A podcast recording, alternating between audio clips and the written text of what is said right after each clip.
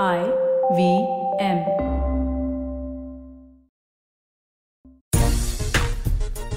नमस्कार, खेल नीति पर आपका स्वागत है। मैं हूँ राजीव मिश्रा। आज का दिन बहुत खास है क्योंकि एक ऐसा मेहमान हमारे साथ है जिसकी वजह से साल 2012 ओलंपिक्स में हमें गर्व करने का मौका मिला। हमारे साथ शूटिंग के किंग गगन नारंग हमारे साथ हैं जो अर्जुन कहे जाते थे अपने टाइम पे, सीधे चिड़िया की आँख में निशाना लगाते थे और उन्होंने कई मेडल्स कई बार तिरंगे को आसमान की तरफ़ जाते देखा, उनकी तरफ़ उनकी वजह से हम सबने बहुत गर्व महसूस किया।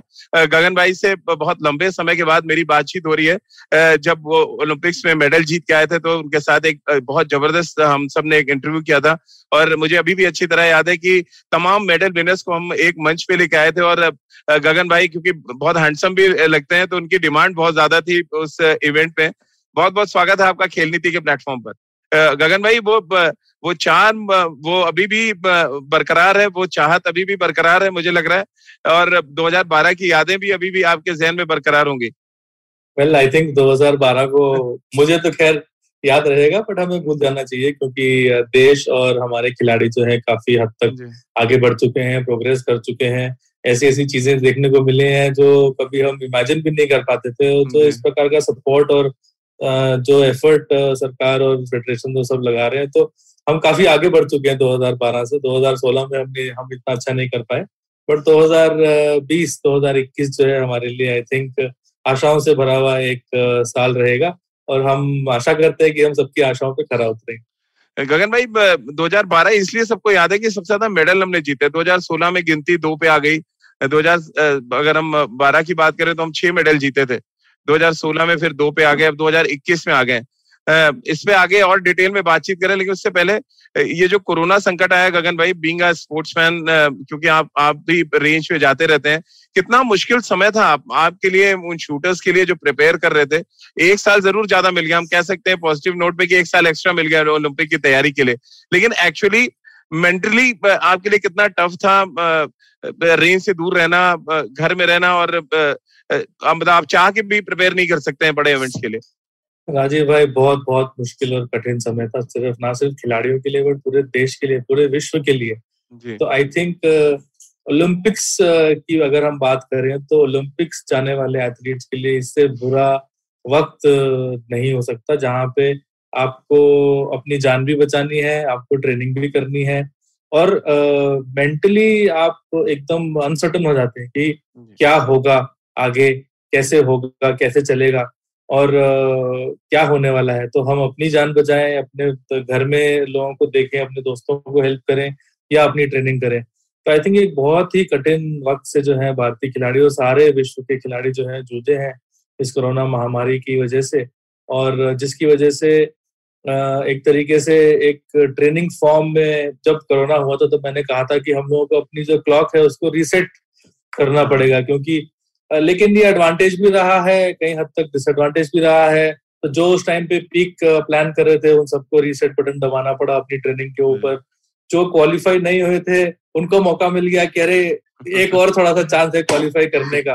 तो उस हिसाब से आई थिंक बहुत ही इंटरेस्टिंग और मिक्स सा फीलिंग रहा है अगर सिर्फ़ आप कोरोना महामारी को साइड में रख दें तो अगर आप सिर्फ़ खिलाड़ियों की बात करें तो इस तरह से मिक्स्ड एक फीलिंग रहा है जैसे सज्जन प्रकाश जो थे उस टाइम पे इंजरी से गुजर रहे थे अब क्वालिफाई करके स्विमिंग के अंदर। तो आई थिंक ये एडवांटेज रहा है।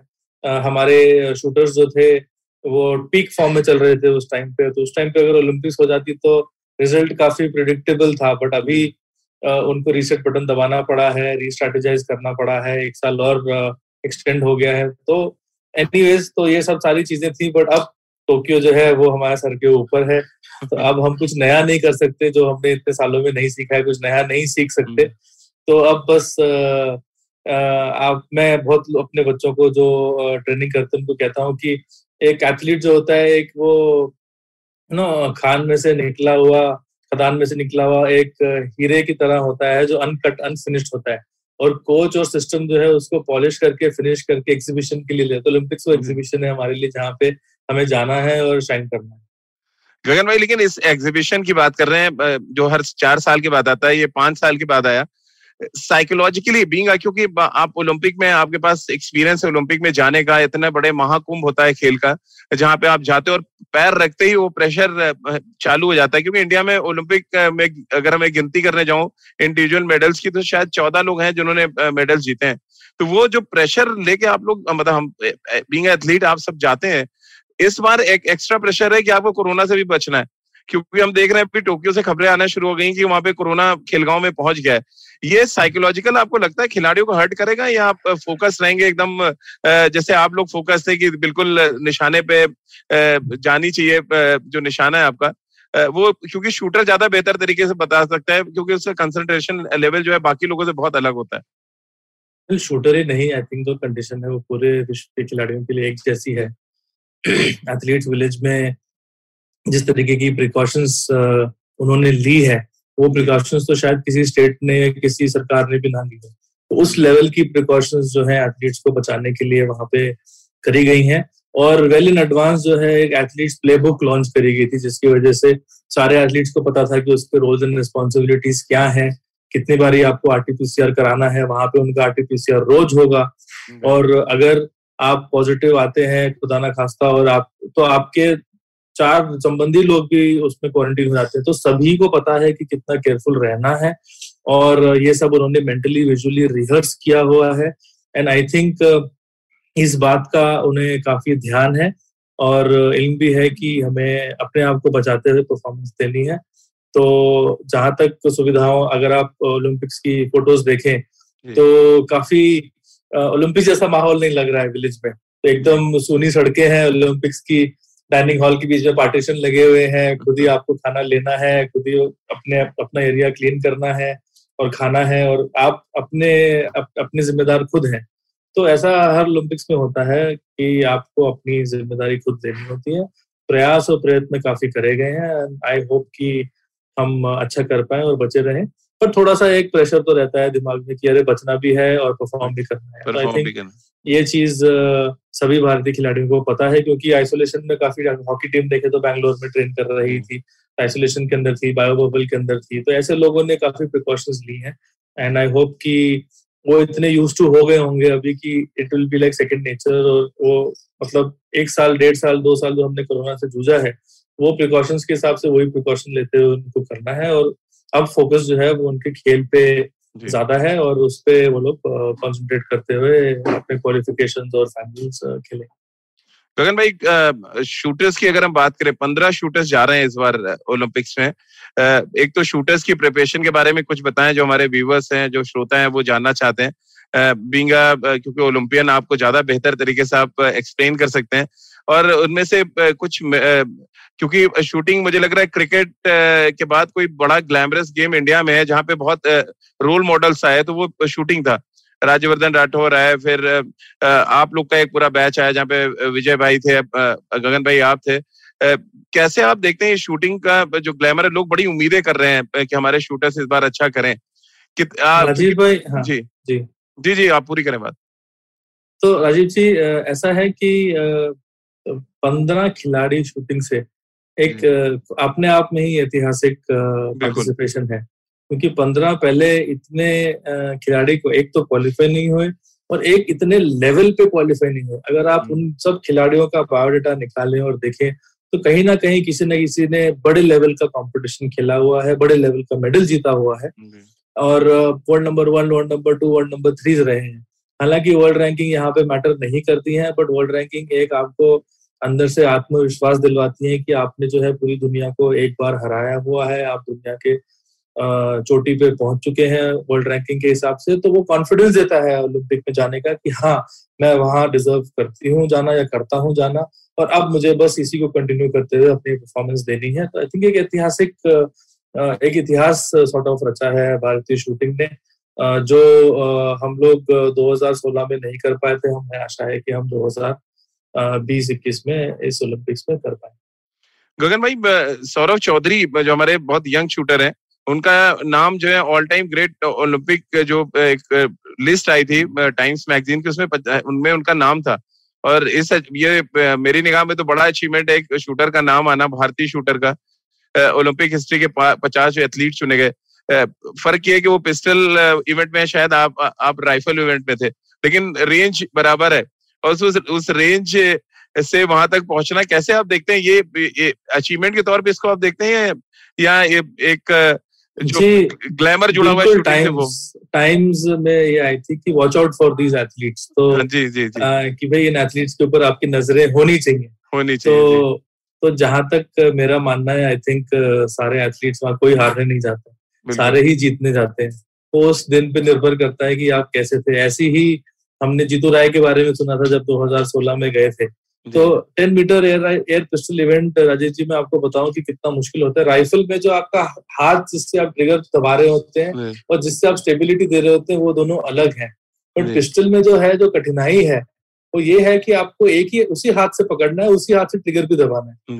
तो बेसिकली 500 ग्राम का जो ट्रिगर का वेट होता है जो आपको दबाना होता है और आप उस हाथ से अगर आप उस ज़्यादा टाइट करें तो ये उंगली चल नहीं पाती ठीक से स्मूथली अगर लूज पड़े तो वाइब्रेशन आता तो ये कोऑर्डिनेशन होना बहुत ज़रूरी है। तो 10 मीटर दूर मैं आपको बताऊँ आपके टी शर्ट पे जो बटन लगा हुआ है उससे भी छोटा टारगेट होता है जो आपको मारना पड़ता है। तो दर्शकों के लिए इट मैं समझाना चाह रहा हूँ कि 10 मीटर पे आप खड़े हो जाएँ और आपके बटन के अंदर जो चार हिस्से जिससे आप धागा पिरोते हैं उसके अंदर आपको मारना है। अगर आपको टेन दस में से दस अंक आपको अगर हासिल करने हैं तो, तो काफ़ी कठिन इवेंट होता है। बट सौरभ अगर आप देखें तो खिलाड़ी बहुत ही शांत खिलाड़ी हैं। काफ़ी उन्होंने अभ्यास और प्रयास किया है। वो अभी जो है पहले अमित शोरन उनके कोच हुआ करते थे। अब समरेश जंग उनको जंग में ले जा रहे हैं उनके साथ।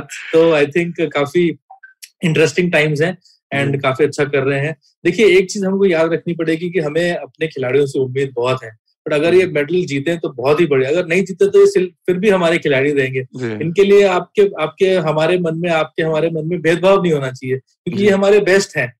और और बेस्ट हैं तभी जा रहे हैं। तो अच्छा करें बहुत बढ़िया लेकिन अच्छा नहीं करें तो वापस आए। उनको आप पीठ पे थपथपाई देगी कोई बात नहीं। स्पोर्ट है लाइफ है आगे बढ़े और और मेडल जीते देश के लिए अगले ओलंपिक से आए and so on and so Gagan भाई इस बार महिला शूटर्स भी बहुत उम्मीदें बन रही उनसे। मनु भाकर की हम बात कर लें दस मीटर एयर पिस्टल में इवेंट है उनका मेन। अंजुम मुदगल एक और नाम है ते, तेजस्वनी जहाँ तक मैं याद कर पा रहा हूँ क्योंकि क्रिकेट इतना दिमाग में रहता है कि नाम याद करना पड़ता है। और ये ये कन्फेस करने में मुझे लग रहा है गगन भाई कोई बुराई भी नहीं है। क्योंकि आप लोग बी का एक्सपर्ट हम तो खाली सवाल पूछ सकते हैं। कैसे इन महिला शूटर से कैसी उम्मीदें रख रहे हैं? देखिए मन्नू भाकर आई थिंक भारत की पहली महिला होंगी जो तीन इवेंट में भाग लेंगी। इससे पहले तीन इवेंट में भाग लेने वाले जो गगन भाई कॉमनवेल्थ में तो आपने भी लिया था चार इवेंट में। वो मुझे, मुझे याद है। ही हूँ। आपके साथ ही बैठा हूँ। लेकिन वो पुरुषों की कैटेगरी में। बट आई थिंक महिलाओं में आई थिंक एक सॉर्ट ऑफ़ इतिहास रचा है। उन्होंने तीन इवेंट में भाग लेंगी। आई थिंक बहुत ही टैलेंटेड और अच्छी शूटर है। काफ़ी एक्सपीरियंस है उनको। और अब जो है रौनक पंडित जी के साथ कोच करेंगी। पहले वो जसपाल राणा जी के साथ थी। And now very crucial time for her very talented and lot of potential जहाँ तक कि आप तेजस्विनी सावंत की बात करें 41 इयर्स ओल्ड सोचिए कितना तजुर्बा है उनको। और 41 इयर्स ओल्ड में भी विदाउट एनी एज बैरियर जो मैं कह सकता हूँ बाकी स्पोर्ट्स में शायद हो तो शूटिंग में बिल्कुल नहीं है। और उनकी पहली ओलंपिक्स काफ़ी एक्सपीरियंस शूटर रह चुकी हैं वर्ल्ड चैंपियन रह चुकी हैं प्रोन इवेंट की। जो थ्री पी के इवेंट थ्री पोजिशन इवेंट में भी आ, वो भाग ले रही है। थ्री पोजिशन इवेंट 120 शॉट का इवेंट होता है जिसमें आपको लेट के और नीलिंग पोजीशन में और स्टैंडिंग पोजीशन में चलाना पड़ता है। सबसे मैं कहूँगा एक मैराथन इवेंट माना जाता है शूटिंग स्पोर्ट में। काफ़ी कठिन इवेंट है। इससे इसमें आपको विंड का भी सामना करना पड़ता है। तो शूटिंग तो आपको एक्यूरेटली चलानी है बट अगर विंड कंडीशंस भी हैं उसके अंदर तो विंड से भी आपको जूझते हुए अपना निशाना लगाना पड़ता है। तो काफ़ी यंग टीम भी है और एक्सपीरियंस टीम भी है और यही इस टीम की खूबी है कि experience with dynamism and and youth is in this team Gagan भाई क्योंकि हमारे शो का नाम मेडल मेमोरीज है जो लोग मेडल जीते हैं हम उनसे बातचीत कर रहे हैं। अब क्योंकि आपने शूटिंग की बात चल रही है क्या आपको 2012 जैसी टीम कुछ लग रही है? 2021 में जो ये शूटिंग टीम जा रही है वहाँ पर भी हमने हमारे शूटर से बहुत मेडल जीते थे हमें बहुत गर्व करने का मौका दिया था। क्या कुछ वैसे ही कॉम्बिनेशन आपको लग रहा है? Well, देखिए अगर आप सिर्फ़ प्योर स्टेटिस्टिक्स के हिसाब से जाएँ और चाइना को इक्वेशन से बाहर रखें क्योंकि चाइना को हमने पिछले दो साल में देखा नहीं है तो सारे टॉप मेडल्स भारतीय निशानेबाजों ने जीते हुए हैं। अब ओलंपिक्स का प्रेशर देखिए अलग ही प्रेशर होता है। सबको प्रेशर होता है। ऐसा तो है नहीं कि कोई भी बोले कि नहीं मेरे को कोई प्रेशर नहीं वो झूठ बात है। प्रेशर होता है बट प्रेशर को चैनलाइज करना एक अलग ही अलग ही चीज़ है।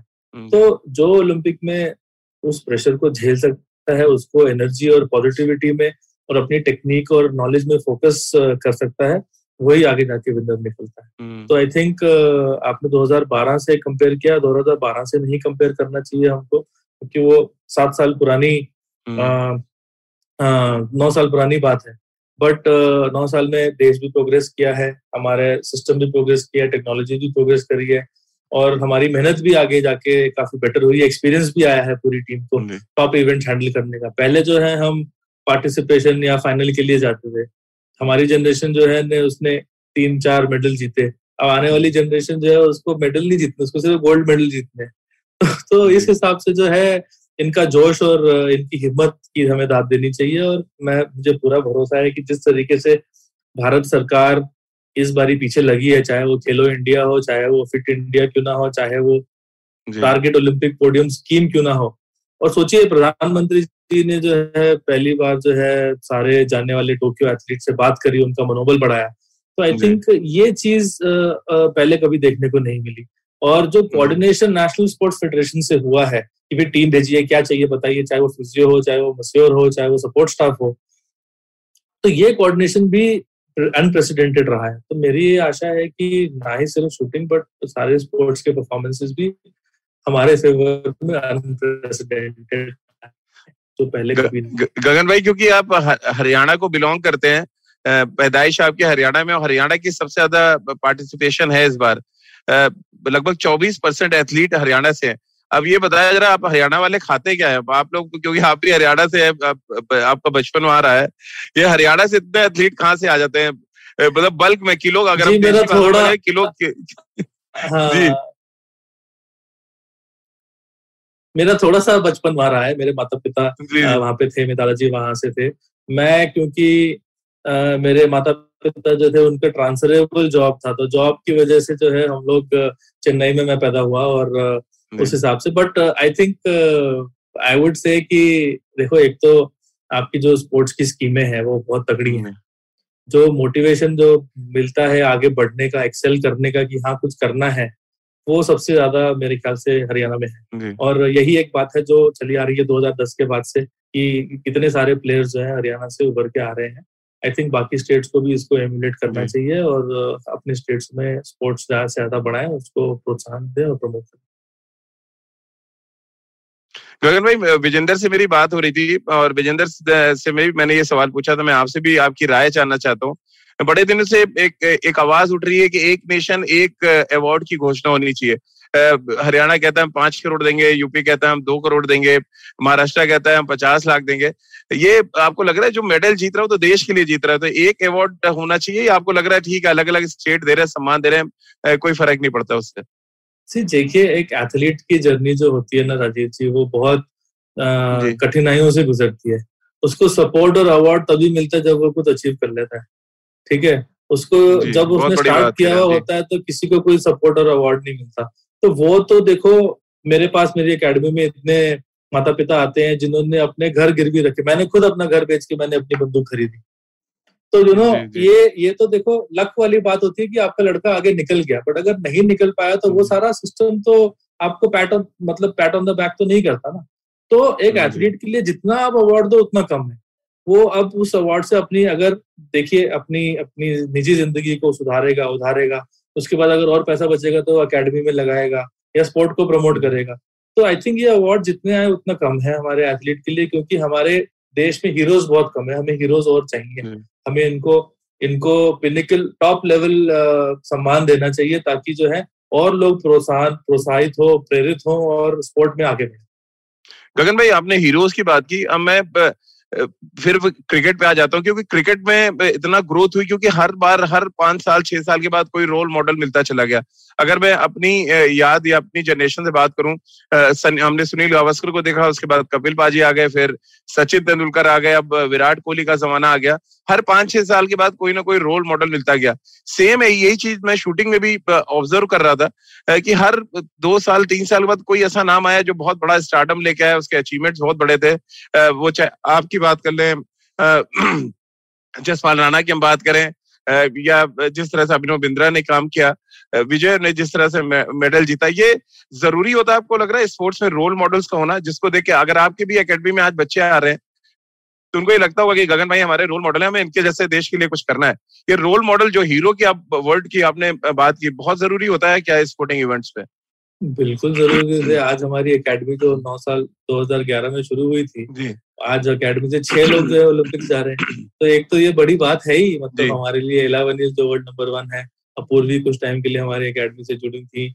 राही सरनोबत हमारी अकेडमी से जुड़ी थी। पैरा में दो तीन छोटे स्वरूप नलकर जा रहे हैं। तो आई थिंक ये तो होता ही है। और आई थिंक एक प्लेयर जो है वो एक प्लेयर का दर्द समझ सकता है एक प्लेयर एक प्लेयर की परेशानी समझ सकता है। तो ये गाइडेंस तो आपको देनी ही चाहिए। ऊपर से जो रोल मॉडल की आपने बात करी आई थिंक वो बहुत ज़रूरी है क्योंकि मतलब उनको देख के ही आप सीखते हैं उनको देख के ही आपको लगता है कि हाँ अगर इसने किया है तो मैं भी कर सकता हूँ। मेरे रोल मॉडल जैसे कि मोहम्मद अली बॉक्सर रहे हैं और शूटिंग में मैं कहूँगा राजवर्धन राठौर रहे हैं जो 2004 मेरी पहली ओलंपिक्स थी और उनकी भी तो हम लोग साथ में रूममेट्स थे।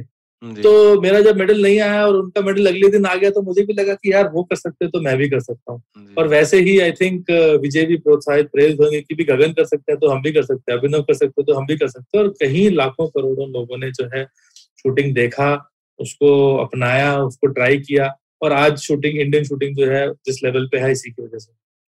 जरा वो क्योंकि मेडल्स की बात चल रही है गगन भाई मैं चाहता हूँ थोड़ी मेमोरीज शेयर करें ना आप 2012 की। जब ब्रॉन्ज आप मुझे याद है बहुत क्लोज टू सिल्वर या गोल्ड चल रहे थे। कुछ शॉट्स मिस हुए और उसके बाद ब्रॉन्ज पे आगे कुछ मेमोरीज क्योंकि वो जो अंदर चल रहा होता है वो बाहर बहुत कम लोगों को पता होता है। तो अब क्योंकि बहुत साल बीत गए आप बता सकते हैं हमारे जो दर्शक हैं जो फैंस है सुनेंगे तो उनको भी अच्छा लगेगा कि गगन भाई ने शेयर किया कुछ ऐसी चीज़ें जो किसी ने नहीं सुनी। क्या चल रहा था उस समय जब आपको लगा कि मेडल के इतने नज़दीक हम खड़े हैं? Well, उस टाइम पे तो बस आपको अपना निशाना सा, साधना होता है। बस उस टाइम आप यही प्रे करते हो कि कहीं गलती ना हो जाए जो आप जो आप करते आए हो बस वो करते रहो। मैंने कुछ टाइम के लिए प्रेस किया था टेक्निक थोड़ी सी चेंज करके कि may be you know jump करते हैं सिल्वर या गोल्ड के लिए बट उस टाइम उस दिन काम नहीं की। मुझे ब्रॉन्ज ही सेटल रहना पड़ा। मलाल ज़रूर रहेगा कि हाँ अच्छा मेडल और शाइनी मेडल नहीं आया। बट आई थिंक उस दिन के लिए मैं इतना ही कर पाया। एंड uh, मेरी पूरी लाइफ मतलब एथलीट की लाइफ जो होती है वो चार साल की नहीं होती ओलंपिक्स की। वो जब से सोचना शुरू करता है मैंने 1992 में पहली बार ओलंपिक की टॉर्च टीवी पे देखी थी बार्सिलोना में जब जलाई जा रही थी। और मुझे थोड़ी पता था उस टाइम पे कि मैं 12 साल बाद अपनी पहली ओलंपिक्स खेलूँगा और फिर दूसरी और तीसरी और चौथी। तो उस टाइम पे तो पता नहीं चलता बट जब आप मेडल जीत लेते तो आई थिंक काफ़ी खुशी तो होती ही है बट एक तरीके से एहसास होता है कि इतने साल की जो मेहनत आपकी ही नहीं आपके माता पिता की आपके दोस्तों की आपके स्कूल आपके कॉलेज आपके मित्र आपका फेडरेशन आपकी सरकारें जो है वो सफल सफल हुई हैं और भगवान से भी यही प्रार्थना रहती है। मतलब मेरी मम्मी भी बोलती थी मैंने पूछा था मम्मी से कि आपने क्या प्रेयर करी? कि मुझे गोल्ड मेडल आ जाए। बोली नहीं मैंने ये प्रार्थना नहीं करी। बोली मैंने ये प्रार्थना करी कि तुम्हारी मेहनत सफल हो। जितनी आपने मेहनत करी है बहुत बड़ी बात तो हम यही चाहते हैं कि हमारे एथलीट्स की मेहनत हो। गगन भाई क्योंकि मेडल्स की बात चल रही है आपके रेंज से भी बहुत शूटर्स जा रहे हैं। एक तो आपसे वादा मुझे लेना है कि जब भी हम आपके रेंज के शूटर्स मेडल लाएँगे तो आप उनके साथ एक टाइम हमें देंगे पंद्रह बीस मिनट। मैं चाहता हूँ शूटिंग को और एक्सपोजर हम देने की कोशिश करें क्योंकि मीडिया का भी बहुत बड़ा रोल होना चाहिए। मैं हमेशा से मानता रहा हूँ कि और आपने चर्चा की शुरुआत में बोल दिया था कि राजीव भाई कभी ओलंपिक से पहले भी याद करें। तो मैं चाहता हूँ ये सिलसिला बना रहे। बहरहाल क्योंकि जो स्पोर्ट्समैन होते हैं उनको रिलैक्सेशन का बड़ा कम टाइम होता है गगन भाई। तो पहला तो सवाल ये दो तीन सवाल मेरे और रह रहे हैं कि 2012 के मेडल ने क्या आपकी लाइफ चेंज करी? और उसके बाद कैसे आपने अपने इस स्टार्टअप को कैसे आगे ले गए? जो अभी युवा शूटर्स है वो क्या कुछ सीख सकते हैं इससे? well, देखिए सबसे पहले तो आप एक अच्छा इंसान होना बहुत ज़रूरी है। जी। तो स्टार्डम आज है उगते सूरज को सब सलाम करते हैं झुकते सूरज को कोई नहीं करता। बट सनसेट भी ब्यूटीफुल लगते हैं। तो, तो मेरा ऐसा मानना है कि आप अपने तरीके से कुछ ना कुछ सिस्टम में कंट्रीब्यूट करिए। किसी ना किसी को हेल्प करिए किसी ना किसी तरीके से स्पोर्ट में जुड़े रहिए 2012 में मैंने मेडल तो जीता ही बट 2016 में भी फिर मैं ओलंपिक्स के लिए गया। और कॉमनवेल्थ गेम्स भी मैंने जीते 2014 में। तो जब तक आपके पास मोटिवेशन और फायर है, आपको शूटिंग करना चाहिए। जिस दिन आपको लगता है कि मैं शूटिंग एंजॉय नहीं कर रहा हूँ, या मेरा फोकस नई युवा पीढ़ी जो शूटर्स आ रही है, उनको आगे बढ़ाने में लग रही है, उस दिन आई थिंक आपको सोचना चाहिए फिर से कि आपको क्या करना है। तो मैंने भी ऐसे ही कुछ स्टेप्स लिए। जहाँ पे मेरी संस्था जो है Gagan Narayan Sports Promotion Foundation और Gun for Glory Shooting Academy ने ये ठाना कि हम लोग जो है आ, मुझे जो कठिनाइयाँ या किसी शूटर को जो कठिनाइयाँ होती है कि गन बहुत महँगी है या ट्रेनिंग बहुत महँगी है फॉरन जाना पड़ता है अच्छी ट्रेनिंग करने के लिए ये सारी चीज़ों का ध्यान रखते हुए हमने सारे चेंजेस करे हमारे सिस्टम में और आज किसी किसी को अपने अपना घर नहीं बेचना पड़ता शूटिंग शुरू करने के लिए और पता करने के लिए कि भाई मेरे लड़का या लड़की में टैलेंट है कि नहीं है? और फॉरन ट्रेनिंग की जगह इंडियन इंडिया में ही ट्रेनिंग करके एलावन जो है आज ओलंपिक पहुँची है वर्ल्ड नंबर वन है। तो ये हमने साबित तो कर दिया है कि हमारे पास सिस्टम बना हुआ है। बस उसको सपोर्ट करें उसको नर्चर करें और जो पेड़ है जिसके ऊपर इतने फल उग रहे हैं उसमें पानी और खाद डालें तो आपके आपका बागीचा जो है वो बहुत अच्छा खिलेगा। गगन भाई, बड़े इन दिनों स्पोर्ट्समैन पे हम देख रहे हैं डॉक्यूमेंट्रीज बन रही है मूवीज़ भी बन रही है। कभी आपने सोचा कि आपके ऊपर भी डॉक्यूमेंट्रीज बने? क्योंकि मैं आपका जर्नी देख जर्नी देख रहा था, बड़ी रोमांच से भरी है। वहाँ पे जैसा कि आपने बताया, घर भी गिरवी रखना पड़ा। अब आप एक एकेडमी भी शुरू कर चुके हैं। आपने ग्लैमर भी देखा है, आपने, कहते हैं ना, आपने अर्श भी देखा हुआ है और फर्श भी देखा हुआ है। क्या आपको लगता है मूवी एक शूटर पे भी होनी चाहिए और आप पे बने तो हीरो कौन? आप देखना पसंद करेंगे अपनी जगह। नहीं मैंने तो ऐसा सोचा नहीं मुझे लग रहा है कि मेरी मूवी बनेगी तो कोई देखेगा नहीं उसको बड़ी बोरिंग सी होगी। नहीं नहीं शूटिंग करते हुए आपको पैसे नहीं लगता कि शॉट चलाया भी है कि नहीं चलाया और एक्सप्रेशन और इमोशंस काफ़ी है। देखिए शूटिंग एक काफ़ी अंदरूनी गेम है। बैडमिंटन और क्रिकेट में तो आप ज़ोर से यू नो दिखा सकते हैं जोश हाँ, लेकिन शूटिंग में सब आपको कंट्रोल करना पड़ता है। एकदम काम कूल आपके अंदर तूफ़ान चल रहा होता है बट किसी को नहीं पता चलता कि तूफ़ान का टी भी है आपके अंदर। बट 120 140 हार्ट रेट होता है। उस हार्ट रेट में आपकी राइफल हिल भी रही होती है। उसमें आपको पूरी कंसंट्रेशन के साथ निशाना भी लगाना है। तो यकीन मानिए कि नाखून में से भी पसीना निकलता है ऐसी स्पोर्ट होती है। तो, भाई अगर अगर तो कोई बनाना चाहे तो आप आप क्या सजेस्ट करेंगे? आपकी जगह कौन नहीं होना चाहिए हीरो वेल well, ऐसा तो मैंने कभी सोचा नहीं बट कोई भी प्ले कर सकता है। उसको थोड़ा सा खाना ज़रूर खाना पड़ेगा थोड़ा हेल्दी बनने के लिए। तो, तो, तो वो जो कर पाए तो कर पाए। आप, आप वैसे भी बॉलीवुड आप फॉलो करते होंगे। गगन भाई म्यूज़िक भी सुनते होंगे क्योंकि कोरोना ने बहुत टाइम दिया है कि आप म्यूज़िक के साथ जाएँ। आप घर में खाना भी बनाए। कभी आपने खाना वाना बनाया घर पे? हाथ वहाँ भी आजमाया बनाया है। घर पे भी बनाया है। मेरी अभी दो महीने पहले शादी भी हुई है। तो मुझे शादी के बाद भी खाना बनाना पड़ा। तो और लॉकडाउन में सफ़ाई भी करी बर्तन भी धोए माता पिता के पैर भी दबाए उनका ध्यान भी रखा अपना ध्यान भी रखा दोस्तों का भी ध्यान रखा। सारे हमारी जो एकेडमी से जुड़े हुए कोचेस थे जो आ, मतलब ऑलमोस्ट बेरोजगारी की लाइन पे आ गए तो उन सबको भी सपोर्ट किया। तो काफ़ी कठिन टाइम से मुझे तो कोरोना का जो ये लॉकडाउन का जो टाइम है काफ़ी सेल्फ इवॉल्विंग टाइम है ये भी आपको दिखाया कि भाई क्या चीज़ें आपको ज़रूरत है जिस चीज़ों के पीछे आप भाग रहे थे वो चीज़ें कहीं काम नहीं आई। जिस दोस्त जिनको आप दोस्त बोलते थे वो भी कोई काम मतलब आपको पता चल गया कि भाई क्या प्रायोरिटीज है आपकी लाइफ में। तो आई थिंक uh, सभी के लिए एक सेल्फ रियलाइजेशन वाला पाथ रहा है ये। सभी मेरे डैड को भी कोरोना हुआ था उससे भी हम जूझे तो ये सारी चीज़ें सभी की लाइफ में आई हैं और एट द एंड एक अच्छा इंसान होना बहुत ज़रूरी है और कुछ छोटे से कैपेसिटी में आप दूसरों के लिए करिए चाहे वो कोई भी हो। एंड आई थिंक उसी से आपको खुशी मिलती है और वो खुशी के साथ ही आप जी सकते हो। बहुत बहुत शुक्रिया गगन भाई, आपका हमारे साथ जुड़ने के लिए, और हम चाहेंगे कि आपके एक दिन शूटिंग रेंज आने का हमें भी मौका मिले। एक अच्छी सी डॉक्यूमेंट्री वहाँ बनाई जाए आपके साथ, आपके बच्चों के साथ और वो हम देश तक के कोने कोने तक पहुँचा पाए, क्योंकि जो आप जो मोटिव लेके आप काम कर रहे हैं, देश देश को आप इतने शूटर्स दे रहे हैं वो एक बहुत बड़ा जज्बा है, और मुझे लग रहा है कि ऐसे बहुत कम खिलाड़ी हैं जिन्होंने इस तरह का एक सेंटर खोला है, जहाँ से छह ओलंपियंस मिले हमें और इस बार वो एक बड़ी तस्वीर हम देख पाएँगे। बहुत दिनों से मैं गगन भाई के पीछे भाग रहा था कि वो इंटरव्यू हम कर पाए उनसे।